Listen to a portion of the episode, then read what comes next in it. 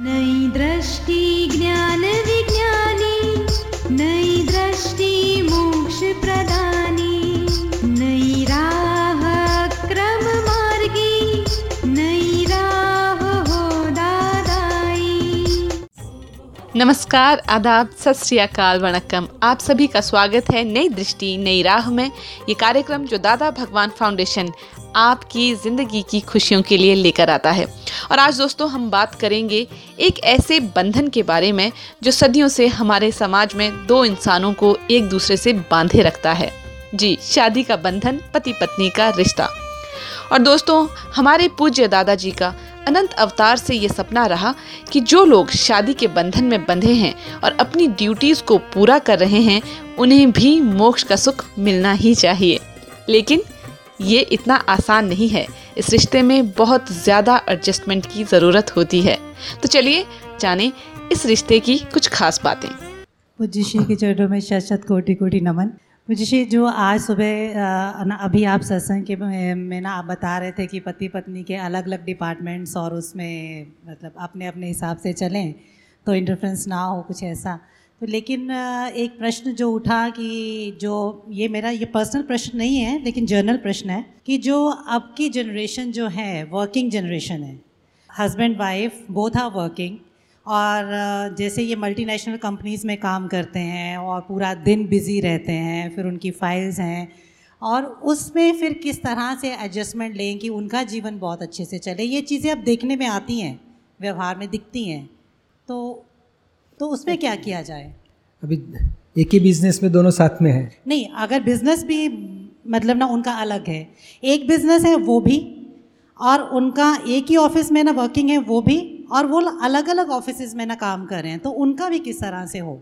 हम अगर किचन में खाना पकाने का काम तो वाइफ का रहता है ना। बिल्कुल बिल्कुल रहता है। हाँ तो फिर दोनों एक दूसरे को हेल्प करो। गलती मत निकालो। हो सके तो इतनी हेल्प करो एक दूसरे की गलती मत निकालो। खाने में टेस्ट में काम में कोई प्रकार की हम गलती निकालेंगे? हस्बैंड तरफ़ से वाइफ की गलती नहीं निकालनी चाहिए। और वाइफ हस्बैंड की गलती ना निकाले। जो भी व्यवहार हो रहा है तो फिर गलती ना निकाले तो फिर बहुत अच्छा चलेगा आगे। नहीं पर ना एक्सपेक्टेशंस तो होती हैं मुझे श्री एक्सपेक्टेशंस होगी तो एक्सपेक्टेशंस होती हैं। कि जैसे क्या कि ना अगर ये वाइफ कहे कि मैं भी इतना मतलब ना इतने घंटे काम करके आई हूँ किचन का है या बाहर का है इवन क्या ये मैंने ये भी देखा है कि जैसे कार वॉश करनी है तो ना ये वाइफ कहे कि मैं कर लेती हूँ, आप सब्ज़ी काट दें। तो वो क्या होता है कि वो फिर घर में जो बड़े होते हैं उनको बुरा लगता है, तेरा काम तू कर, उसका काम वो करे। अगर आपस में ना एडजस्टमेंट लेते हैं, सब कुछ कर रहे हैं तो घर में जो बड़े हैं उनको फिर ना प्रॉब्लम होती है। ये ऐसे नहीं ऐसे करो। तो तो मुझे श्री वो भी चीज़ें बहुत दिखने में आती हैं। बड़े लोगों को समझा देने का कि हमारी बातों में आप मत आइए हम एक दूसरे को समझ के पूरा करते हैं हमारा व्यवहार। थोड़ा आप आराम से रहो मंदिर जाओ हमारा काम पता है क्या है तब तक मंदिर जाके आ जाओ वापस। मुझे श्री बच्चों के लिए क्या करें? बच्चों को भी कि ना ये हमें कोई तकलीफ़ नहीं है। पापा का काम इतना मैंने किया मेरा काम पापा करते हैं हम हमें कोई तकलीफ़ नहीं है। आप दुखी मत हो जाना समझा के छोड़ दो उनको। और कभी वो गलत निकाले ऐसा नहीं करना चाहिए इन्होंने ये करना चाहिए। तक नहीं हमें हम एक दूसरे को समझ के सॉल्यूशन निकाल लेते हैं। लेकिन बहुत क्या ना होता है क्या है कि जिस तरह से ये जो ना आजकल चीज़ें कुछ ना दिखने में आती हैं कि बहुत ज़्यादा ना जजमेंटल हो जाते हैं। हाँ मगर हम अभिप्राय मत रखें। ये लोग को ऐसा होता है बड़ी लोग को ये होता है बच्चों को ये होता है। हम हमारा अभिप्राय छोड़ दें। उनको प्रार्थना करें कि संभव से निकाल करना है। आप कोई मन में ना लाइए। हमें हमारा व्यवहार का हिसाब पूरा करने दो। और इतना एडजस्टमेंट लेते हो तो फिर फ़ाइल वन एंड टू में तो दक और ज्ञान वाले दोनों हैं तो तो फिर बहुत जल्दी सॉल्यूशन आते जाएगा। जी। और वडील है या बड़े लोग हैं या घर में छोटे लोग हैं हम यही माहौल बड़ा करेंगे सत्संग में आने का। जी। तो फिर सबको पॉजिटिव हो जाएगा। ज्ञान नहीं है उसमें तो बहुत हरकतें आती रहेंगी क्योंकि अपेक्षा पूरी नहीं हो गई तो क्लेश होते रहता है। और ज्ञान है तो फिर हम समझ सकते हैं और एक दूसरे को सपोर्ट करेंगे। जी सर थैंक यू बुजुशी घटे बढ़े नहीं कभी जो वही सच्चा प्रेम दर्शन। जी हाँ यही तो है। नई दृष्टि नई राह new way of living life with the right believes Sachchidanand. हाँ बोलिए। पूज्य श्री कभी कभी ऐसा होता है कि आफ्टर फोर फाइव मंथ्स ये एक रूटीन सी रहती है कि फ़ाइल टू के कुछ नेगेटिव्स दिखते हैं और सुबह सुबह ही जैसे शाम को दिखे या सुबह दिखे तो उसके बाद साइलेंट मोड में चला जाता हूँ। उनसे बात नहीं करता हूँ, चुपचाप ऑफ़िस चला जाता हूँ।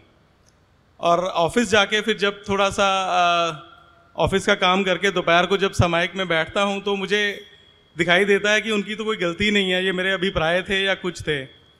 तो उसके बाद फिर शाम को जब घर पे आता हूँ तो then I look for that कि किस तरह से नॉर्मलाइज किया जाए चीज़ों को।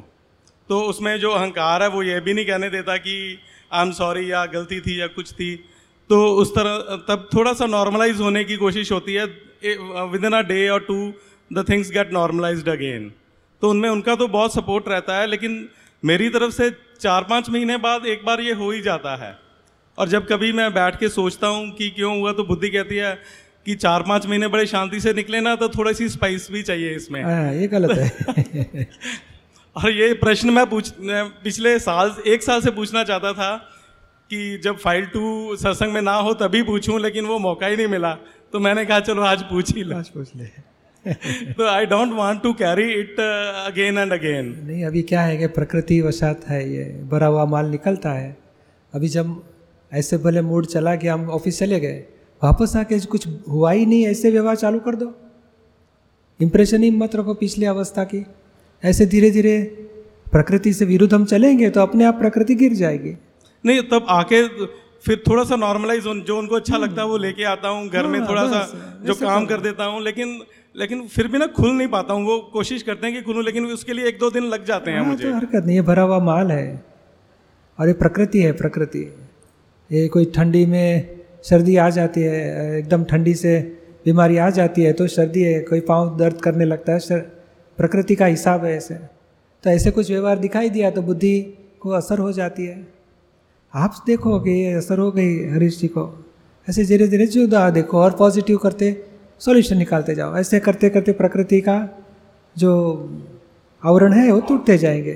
तो वो खुद का अहंकार रहता है या क्या चीज़ तो रहती है? ये ये क्या है हस्बैंड एंड वाइफ क्या है कि राग द्वेष का हिसाब वाले हैं। वो धीरे धीरे कोई संजोगों के साथ कचरा एक एक निकलते जाता है और एक दूसरे को सुख देना या दुख देना हिसाब पूरा करके ख़त्म होते जाता है। तो ये उनके निमित्त से कुछ व्यवहार हुआ तो हमें अशाता वेदनी उत्पन्न होगी।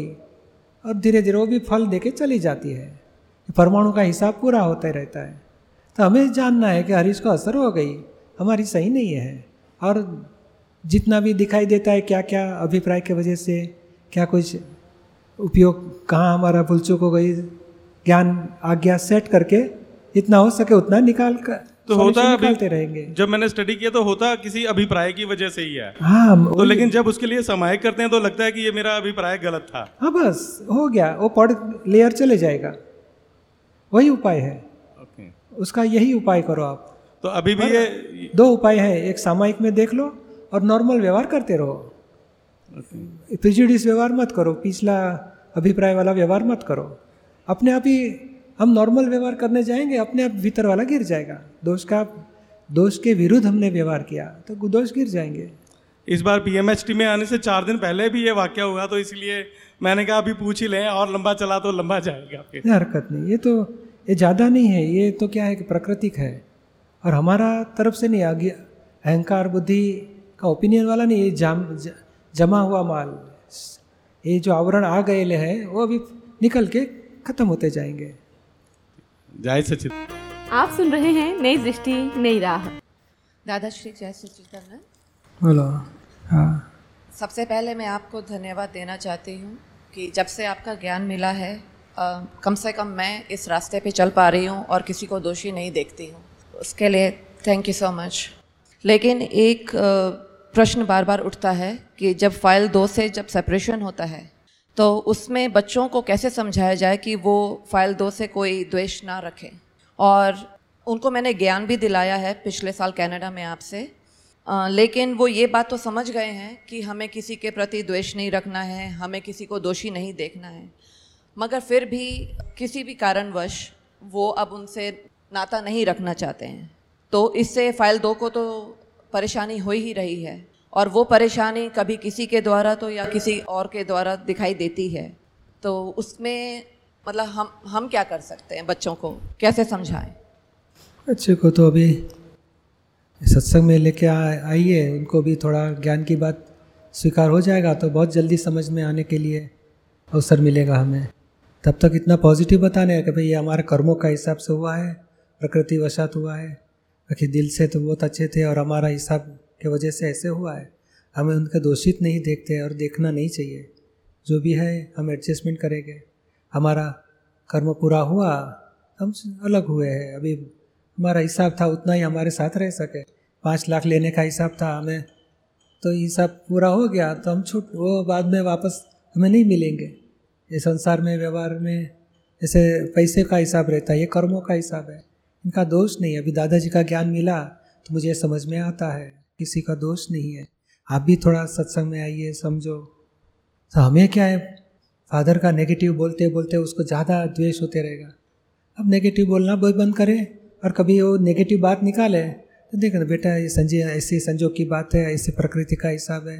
वो छोड़ दो बात, हम एडजस्टमेंट ले लिया है, हमें अभी शांति है। और वो सुधरे इसके लिए या वो बिगड़े थे, इसके लिए दुखी थे, वो सुधरे तो शांति हुई सी नहीं। मुझे दादाजी का ज्ञान मिला, सच्ची समझ मिली। उसे मुझे शांति है कि व्यक्ति का कोई राग द्वेष व्यक्ति के प्रति करने का कोई ज़रूरत नहीं। नहीं वो तो उनको समझ में आ गया है हम्म। कि मेरे को कोई द्वेष नहीं है मुझे कोई वो नहीं है। आ, मेरी वजह से नहीं है। वो चार साल हो चुके थे उस बात को तो उसमें तो वो समझ गए कि जब मुझे कोई आ, उनसे अपेक्षा नहीं है या मुझे कोई उनसे कोई द्वेष नहीं है तो वो मेरी कारण नहीं है। वो जब उनसे नाता रखा हुआ था तो जब उनकी तरफ़ से वही जो ज़िंदगी में एक जो भी आप कहें कि कर्म का हिसाब। हिसाब आया तो वो इतना हो गया कि बच्चा कहने लगा कि अब नहीं सहन होता। लाइक आपकी ये बात समझ में आती है कि चलो कर्मों का है सब कुछ है। मगर वो अपने मन में उनके प्रति कोई द्वेष नहीं रखना चाहता। अभी मौन ना उनको कुछ बोलना चाहते हैं। मौन रहो और प्रार्थना करो कि इनके मन में से एक द्वेष निकल जाए। ये शुद्धात्मा भगवान ऐसी कृपा करो। ताकि अभी जितना बोलोगे ये नहीं करना चाहिए तो मैं करूँगा। हम भी हाँ। आग्रह छोड़ दो और सहज भाव से रहो। हम याद ही नहीं करेंगे जो कि किस वजह से ये सब प्रॉब्लम आया। और नॉर्मल जीवन जिएँगे तो उसके दिल में से धीरे धीरे निकलते जाएगा। ठीक है तो मुझे मतलब आग्रह नहीं सहज भाव से रहो। और जब भी वो कुछ नेगेटिव बताए तो हम ज़्यादा रिस्पॉन्स नहीं देना। बोलने का ऐसे नहीं बेटा बात छोड़ दो कुछ ज़रूरत नहीं है याद याद करने की भी कोई ज़रूरत नहीं है। ऐसे लाइटली ले लेंगे तो उसको भी लगेगा चलो ये धीरे धीरे हीलिंग हो जाएगा। नहीं माफ़ कीजिएगा लाइक हमने तो छोड़ दिया। नहीं मगर बच्चों के उधर से आता है। बच्चों के प्रति के बच्चों के तरफ़ से क्या पति के तरफ़ से? पति की तरफ़ से जब हाँ, बच्चों तो, के लिए आता है। हाँ तो अभी सॉल्यूशन निकालते रहने का। बेटा छोड़ दो अभी हम जिस जिस जिस दुकान से व्यवहार ही नहीं करना है उसका क्या गलती निकाले? एडजस्टमेंट निकाल तो छोड़ने का मतलब क्या है? सोल्यूशन निकाल लो कभी हम रिएक्ट नहीं होना है। एडजस्टमेंट अच्छा। इतना ही करना है कि उसके तरफ़ से कुछ आ गई। जैसे ये टॉर्नेडो आता है तो हम क्या करते हैं दूसरे दिन? लड़ाई करने निकलते हैं? ये टॉर्नेडो आया तो हम खिड़कियाँ बंद करके बैठ जाएँगे। टॉर्नेडो चला गया तो खिड़कियाँ खोलेंगे काम काज करेंगे। एडजस्टमेंट करते हैं। तो एडजस्टमेंट करना सिखाना है। आपकी तरफ़ से भी एडजस्टमेंट लेने के सब प्रयत्न देखो, देखेंगे वो लोग तो वो लोग भी सीखेंगे। ठीक, जैसे दोस्तों, हमने सुपर कंप्यूटर तो बना लिए। चाँद और मंगल पर भी जा पहुँचे। पर हैप्पी मैरिड लाइफ का कोड डी कोड नहीं कर पाए। पर हमारे ज्ञानियों ने कहा है कि बात को समझ समझ कर ही समझ आएगी। और शादी दो ईगो, अहंकारों का टकराव है एक्सपेक्टेशंस का टकराव है। तो इससे बचें, एक दूसरे की पॉजिटिव बातों के साथ कमियों से भी एडजस्टमेंट करें। और अपने घर से आज से एक ऐसी खुशियों की दुकान चलाएँ, जहाँ पर फ्री में शांति, सुख, हारमोनी मिलती है। अक्रम विज्ञान की जानकारी के लिए लॉग ऑन करें Hindi dot Dada Bhagwan dot O R G या फिर ईमेल करें Dada on radio at U S dot Dada Bhagwan dot O R G या फिर फ़ोन लगाइए one eight seven seven five zero five three two three two extension twenty three या फिर Dada Bhagwan foundation YouTube channel को subscribe करें। आज के लिए हमें दे इजाज़त, कल फिर मुलाकात होगी। Yeah, yeah, yeah.